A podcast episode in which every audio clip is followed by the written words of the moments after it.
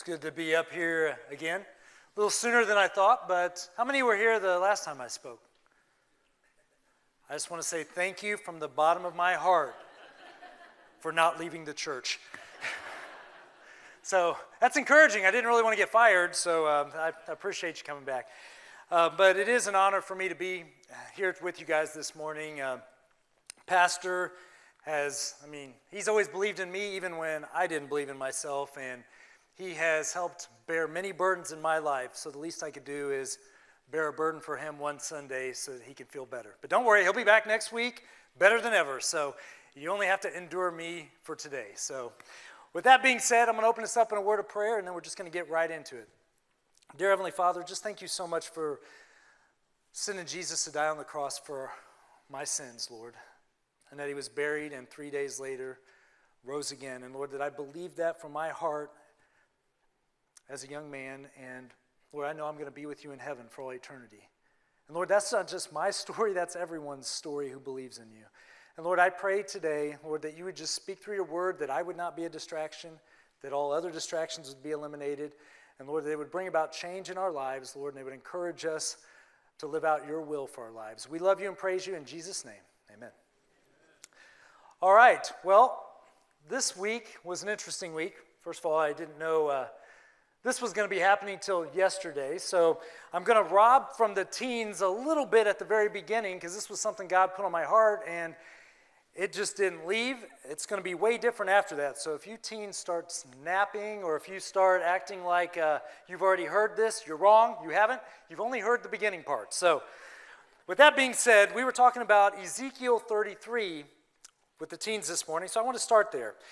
In verse 3, it says, if when he seeth the sword come upon the land, he blow the trumpet and warn the people, then whosoever heareth the sound of the trumpet and taketh not warning, if the sword come and take him away, his blood shall be upon his own head.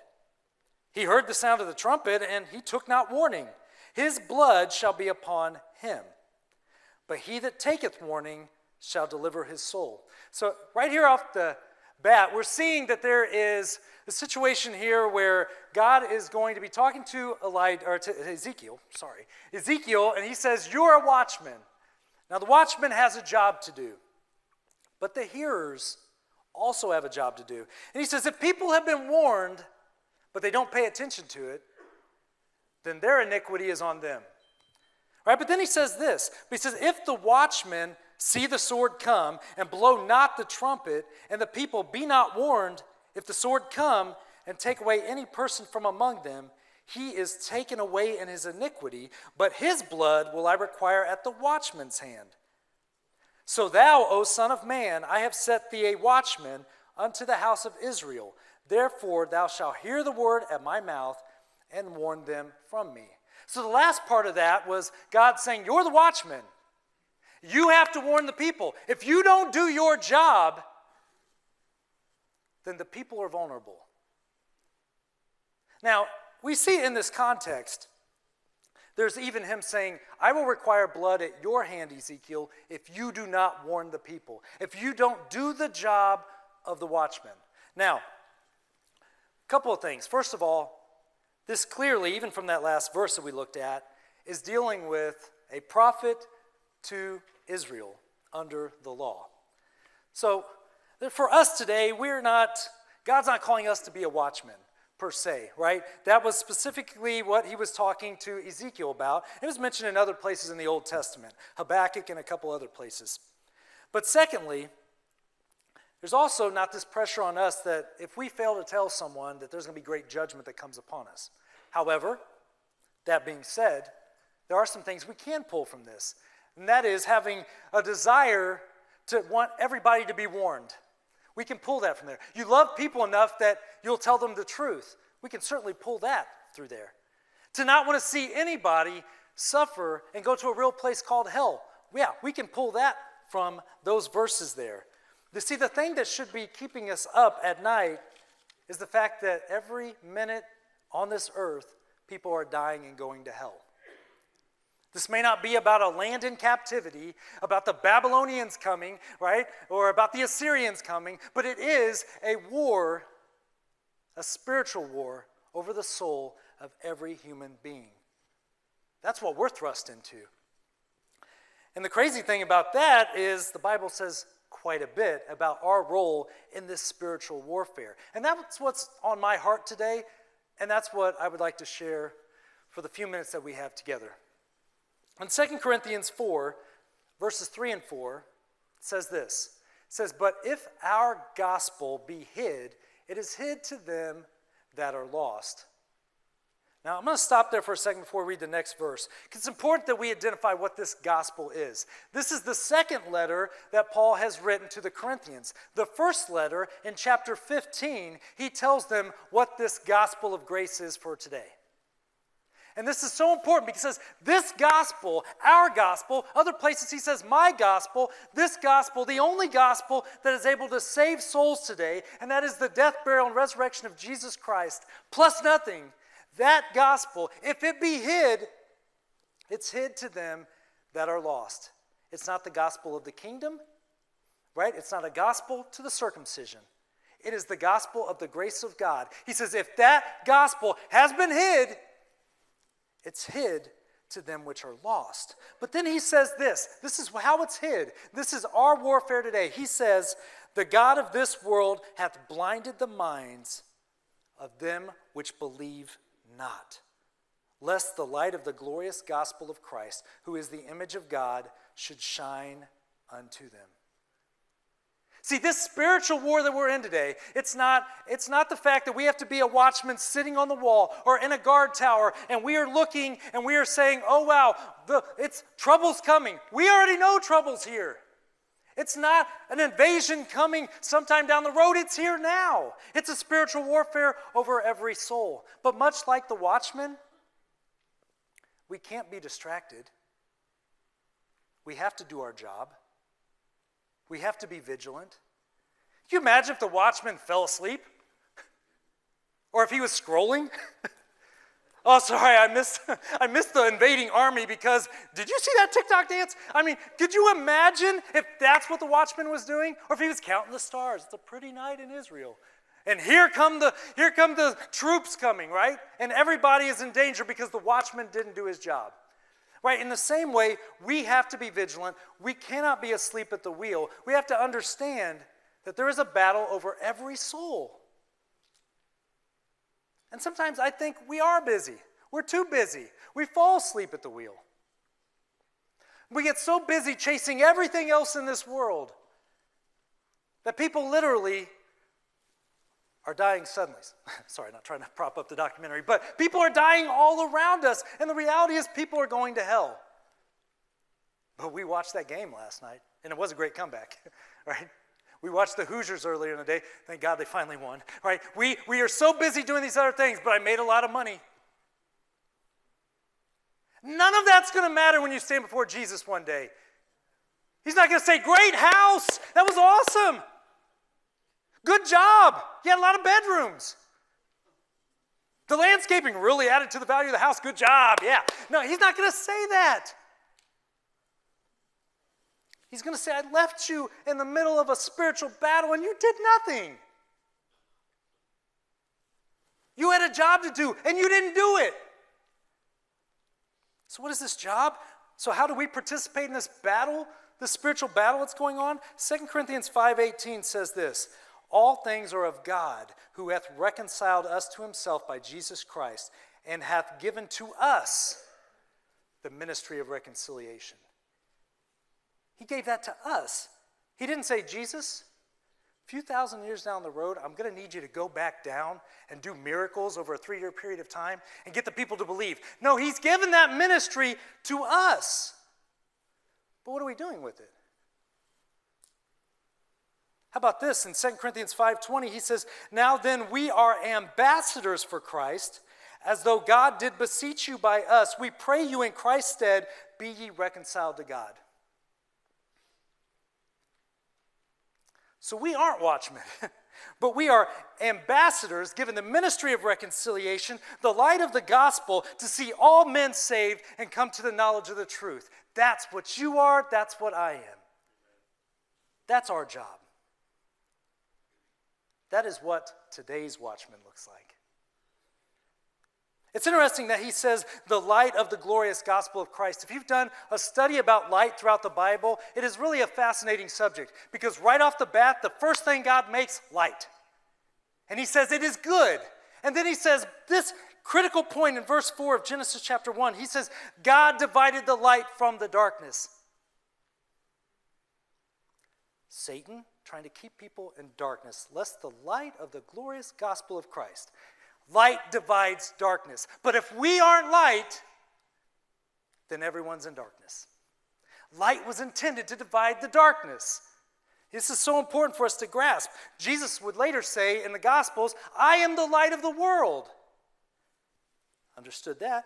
He would tell, he would tell the Jews that let your light so shine before men in Matthew 5 16 that they may see your good works and glorify your Father which is in heaven. But it didn't just stop with Israel because here comes Paul and this dispensation of grace to us, the body of Christ. And in Philippians 2:15, he says that ye may be blameless, harmless, the sons of God, without rebuke in the midst of a crooked and perverse nation, among whom ye shine as lights.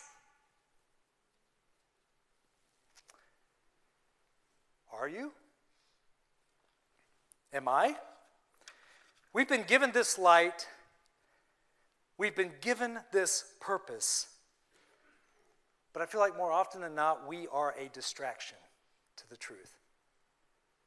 We are distracted, and we are a distraction to the truth of the gospel of Christ. And my question for myself and everyone here today is where is our sense of urgency?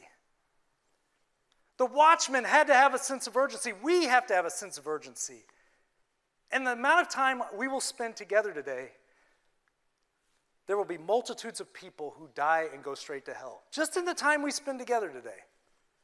Where is our sense of urgency? You know, if you ever find yourself in Moscow, you will see a tremendous sense of urgency in all their streets. It's because they're Russian.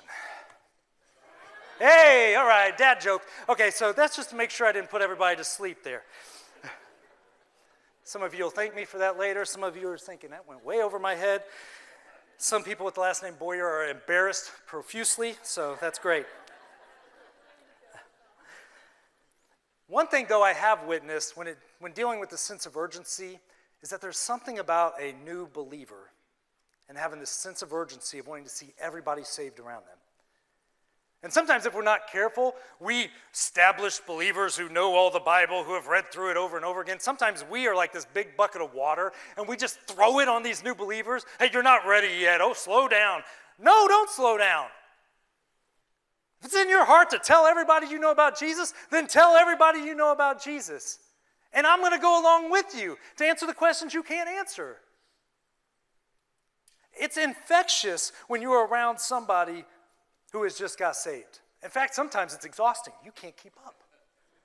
If they truly got saved and they're asking these questions and they want to just go do it, they're like, I believed, I'm not going to hell anymore, and I don't want anyone else to experience that. Well, this, this kind of brought back to memory by the first time I can really, really remember sharing the gospel.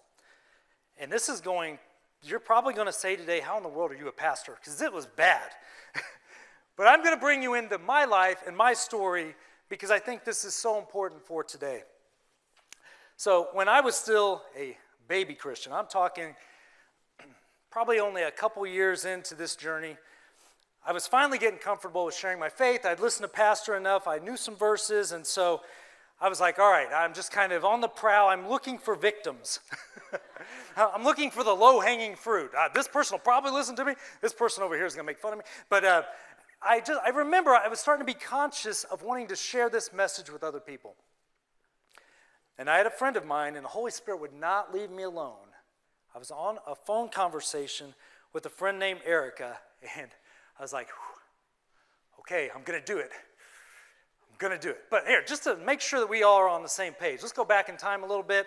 I'm going to show you a picture of myself from 1996 because you guys need to know I didn't always look this good. Uh, but anyway, so I think I should have given them a picture of myself up there. Yeah, this guy. So this was the guy that was on the phone. Rachel's like, I never would have married that guy. But anyway, there was hair, and then later it would migrate south for the winter and never come back. But anyway, at one point in time, I had some hair.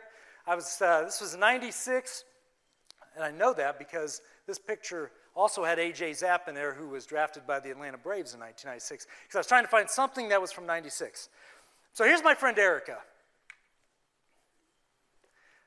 This was one of her school pictures back then. She would kill me. She would absolutely murder me that I just showed this. Um, but, you know, I was trying to, I wanted this to be authentic. Here's another picture of her. This is how I remember her more often than not. Uh, constantly had a soda in her hand. So, anyway, now we kind of put some names and faces together. So, we're talking on the phone, and I'm, I'm waiting for the right moment. You know, I mean, it's kind of awkward sometimes. It's like, when do I pull out the big guns? I mean, you're hoping something segues into it. You know, somebody's like, hey, I had this beautiful rose and it died. Let's talk about death. Do you know where you're going to go when you die? I mean, it was like you're, you're trying your best to say, Holy Spirit, give me the right words to say. How do I do this? Well, finally, I just jump in. And I'm like, all right, this is, this is going to work or there's going to be a dial tone. We're going to we're gonna do this. And so I was like, Eric, have you really ever thought about what happens when we die? Do you know where you're going to go? And then, real quick, I'm like, my, my hands were so sweaty at that point. They normally always are, but they were really bad at this point in time. I don't know what's going to happen on the other end of this conversation. The two seconds of silence felt like 10 minutes. I didn't know if she was still there or not. And she says, Yeah, I've thought about it. I was like, okay. And I was like, well, that, that's fine. I'm, I'm trying to get out of the conversation and say, well, at least I started it. But then she says, and I don't know where I'd go. At that point, I'm like, feverishly thinking, okay, what would Pastor do? What would Pastor do? I don't even know if I have that bracelet. What would Pastor Jim do? But anyway, I'm thinking to myself, what do I do now? Because I've got a live one on the hook. She says she doesn't know. And I was like, well, would you like to know?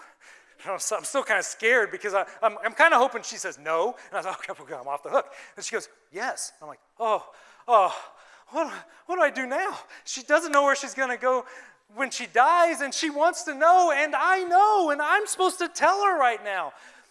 But I don't really know how to say it. And so I've probably embellished the truth a little bit, but it went a little something like this. I started down Romans Road. That's all I knew. It's what I remember kind of getting saved off of. And so I said, Well, do you have a Bible? Let's turn. Let me read some scriptures to you. And she goes, Sure. And she's we're going through it. And I said, Well, Romans 323 says, For all have sinned and come short of the glory of God. And I was like, Do you know what that means? And she goes, Well, well kind of. And I was like, Well, well, do you agree that you're a sinner? And she goes, Well, yeah. And I was like, Well, so am I. Congratulations, we're both sinners. But anyway, I said, what, that's, what this really means is that we've come short of the glory of God. What is the glory of God? The glory of God is perfection. We're sinners. We're, so we're short of this glory. So what does that mean? And I was like, let me turn to another verse. And I said, how about Romans 6:23? Because we're sinners, right? For the wages of sin is death, or the payment of this sin is death. So we are sinners. Our sin is separated from God, and as a result of our sin, we are going to be separated from God for all eternity. There is payment. It's physical death. It's why we all die today. That's because of sin, but also it's a spiritual death that disconnects us from God for all eternity. And she's like, I feel lost. I feel disconnected. This makes sense. And I was like, but our great God didn't leave us in that state. Now the reason we're in this state is because Romans 5:12 says wherefore as by one man sin entered into the world and death by sin. And so death passed upon all men, for all have sinned. And so the reason you and I, Erica, are sinners is because of Adam in the garden. And that has been passed down to mankind. Nobody's exempt from it. Everyone, when they're born, is born into this sin. And as a result, everyone will be separated from God for all eternity. And she believed all that. And she was like, Yes, I believe that. She wanted more. And I'm like, I don't know how much more I've got, but, but I'm going to give you what I got, right? And I said, But the best part is in Romans 5 8, God demonstrated, He showed His love toward us, and that why we were these dirty, rotten sinners that were separated from God, Christ died for us. See, Erica, here's the thing. We couldn't do it on our own. We were separated from God, and God looked down. He goes, I love mankind, and I'm going to make a way. I'm going to make a way that they can be with me in heaven for all eternity. I'm going to come down there myself in the form of Jesus Christ, born of a virgin, commit no sins. And then on three days, he's going to die on the cross, and three days later, he's going to rise again. But when he died on the cross, he took the weight of all those sin because sin has wages. There's no such thing as a free sin. Jesus took all the payment, all the penalty of that sin, and he bore it on the cross so that you and I wouldn't have to pay that price. Three days later, he rose from the grave. And if we believe that, we will have eternal life. And she's like, I want that. And I was like, okay, this is the hard part because I'm a Baptist. We've got to do this sinner's prayer and we've got to do it right. You're truly going to be saved. You've got to follow my instructions, every word, right? And so I led her in the sinner's prayer, my version, very Baptist of me. And she got saved. And I was like, oh my gosh. God, how could you use somebody like me? But I still wasn't convinced. I said, okay, we're going to church this Sunday. And I brought her to church, and I found the youth pastor at Emmanuel, and I was like, talk to her. Make sure I did it right. Make sure I didn't miss anything. I was so nervous, right? And then I remember him coming back to me and a big smile, and he goes, he goes, Dad, you did good. She's saved. I was like, God, you can use somebody like me. It was so humbling. First time I personally led anyone to the Lord.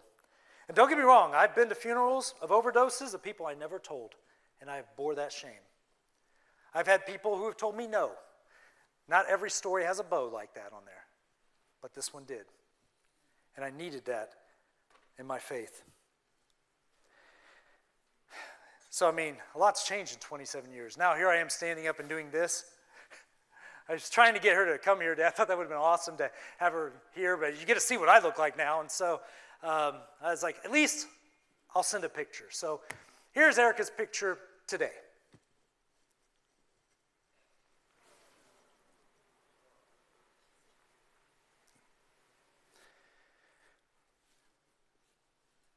It's still hard for me to look at that. Three years after that conversation, we had kind of lost touch. I had met Rachel, I got married, and uh, I will never forget the phone call I got from her sister. And she said, Erica's passed away. I mean, she's so young. I was like, this isn't real.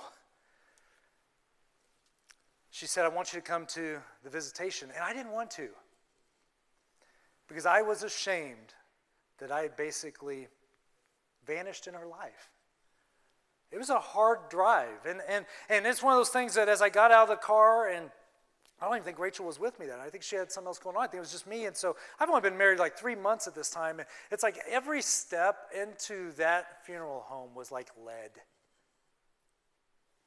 Because in my mind, I'm thinking the family's going to be disappointed that I just vanished. I played a role in their life, uh, but now I've been gone. And as I see her sister from a distance and we're trying to walk towards each other, I'm not sure really what's going on. And, and she smiles and there's tears coming down her face and she just wraps her arms around me and she says, She's in heaven because of you. And I was just stunned because there was so much humility that came because right there I'm like, it wasn't because of me. I was just a vessel. You know, we can plant or we can water, but it's God who gave the increase. And in that moment, for whatever reason, God gave the increase. I was obedient and it was probably rough. It was a stage in my life where it was pretty carnal at times. It was up and down. I was trying to figure this whole thing out. But I knew the Holy Spirit said, Tell her. And in my weird sort of way, I told her. And God did something with it. I had no idea I'd be going to her funeral three years later, a life taken so short. I kept thinking to myself, what if I wouldn't have told her? That's where this passage about the watchman really kind of gets me. What if I wouldn't have told her? What would that experience have been three years later. I mean, maybe somebody else would have come. That'd be the hope, the prayer. The reality is this I want to encourage each and every one of us in this room, starting with myself, that we need to be urgent with the gospel of grace message. Hebrews 9:27 is very clear. It says, "And as it is appointed unto man once to die, but after this the judgment." The reality is you don't know when your last breath is and you don't know when someone else's is. But you've been given a job. You've been given a message. You've been trusted with this ministry of reconciliation. I love when Paul says this, and he's actually quoting the Old Testament. He says in 2 Corinthians 6 2, I have heard thee in a time accepted, and in the day of salvation have I secured thee. Behold, now is the accepted time. Behold, now is the day of salvation. Where is your urgency? Paul would even say this in 1 Corinthians 9:22. He says, "To the weak became I weak, that I might gain the weak. I am all things to all men, that I might by all means save some." Paul's heart was always on sharing that gospel of grace message, the one true gospel for today that is able to save souls, deliver them from death to life. He even tells us in Ephesians chapter 5 to redeem the time, for the days are evil. And talks about how understanding what the will of the Lord is. That's the will of the Lord, to have all men saved and come to the knowledge of the truth. Are you urgent with that message? We are ambassadors given the ministry of reconciliation, the light of this glorious gospel to see all men saved and come to the knowledge of the truth. That's on you, that's on me. Where is the urgency? We cannot be a distracted watchman. We can't spend all of our time on our phones. We can't celebrate. I was telling the youth earlier today, we can't celebrate that our phone usage was down to 28 hours this week. And we didn't spend one second sharing the gospel with anyone. And it can get overwhelming. I mean, you walk out of here and you're like, okay, I know I'm supposed to do this. I know it's what God wants me to do, but how do I do it? When do I do it? And every there's so many targets out here. Well, let me make it simple for you today. Each one of us start with one this week. That's doable. One target this week. One person that you're going to pray for. Maybe it's one person you've already identified. It's a family member, it's a friend, it's your coworker, it's the guy that you play games with, that you throw discs with, it's the person you sing in a band with. It's somebody this week that you know needs to hear this message and you're going to tell them. One way or another, you're going to tell them. You're going to pray. You're going to pray like crazy that God would give you that opportunity. And then you're going to be ready to give them the truth in that moment. Whether that is a track, whether it's inviting them here, whether it's bringing somebody alongside them that can explain it better than you think you can, whatever it is, whether it's just you telling why you're different and your story. What a great place to start. But be urgent about one this week. Whether you're 10 years old in this place or 90, it makes no difference. There, there's no retirement there's no I'm not ready yet. It's everybody find your one this week. Because you don't know how many chances you're going to get. At least be the person that plants or waters. God will give the increase. But be obedient to sharing that message. But what if you're like my friend Erica? And today's the day that you want to know where you're going to spend eternity. Maybe you've sat through several of these messages, but for whatever reason, today your heart is pounding and the Holy Spirit's working on your heart, and, this, and, and the Holy Spirit's saying, This is you. This is your day. Today is your time for salvation. Maybe today is the day that you believe. It's the day that you humbly reach out by faith and say, God, I'm a sinner. And I know that my sin has separated me from you and that I'm going to spend all eternity in hell.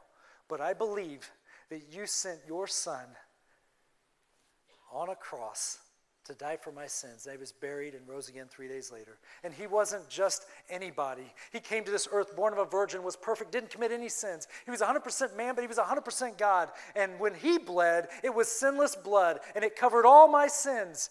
And Lord, I know that that is sufficient to wash away all my sins. I believe. I want this.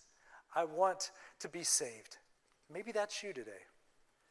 There's no special prayer. It's just even right now, even while I said that, that's what you believe from your heart. I want to invite you to believe today. This isn't just for the people outside this building, it's for everyone in here today as well, or watching, or if this gets shared to you, please, I'm asking you, be able to answer that question where you're going to spend eternity. And if you can't, let today be the day that you believe that wonderful gospel of grace message so that you can be in heaven with us for all eternity. I'm a big Lord of the Rings nerd. Shouldn't be that hard to figure out. There's a quote that Gandalf gives Frodo at one point, uh, I think in the first film. And the end of the quote says, All we have to decide is what to do with the time that is given us. And that is so true. You will decide how much urgency you have and what you're going to do with your time this week. Whether this was just another Sunday morning, or whether it was a valuable investment to somebody's eternity. You'll decide that. I can't do it for you, the staff can't do it for you. You'll decide that. It is my heart that you redeem that time this week. You find your one and start there.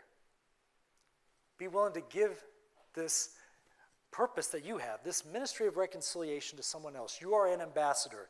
Give them the light of the glorious gospel with the hopes of seeing them saved and come to the knowledge of the truth. Those marching orders are very clear. Be, I guess, concerned to warn the people around you that hell is real. You have the message. You can give them the warning that they need and share the beautiful gospel with them. We hope you received a blessing from today's broadcast. We would love to have you visit with us in person.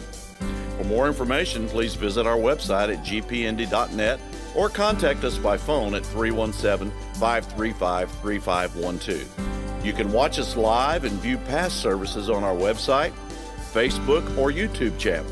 Until next broadcast, may God richly bless you, is our prayer.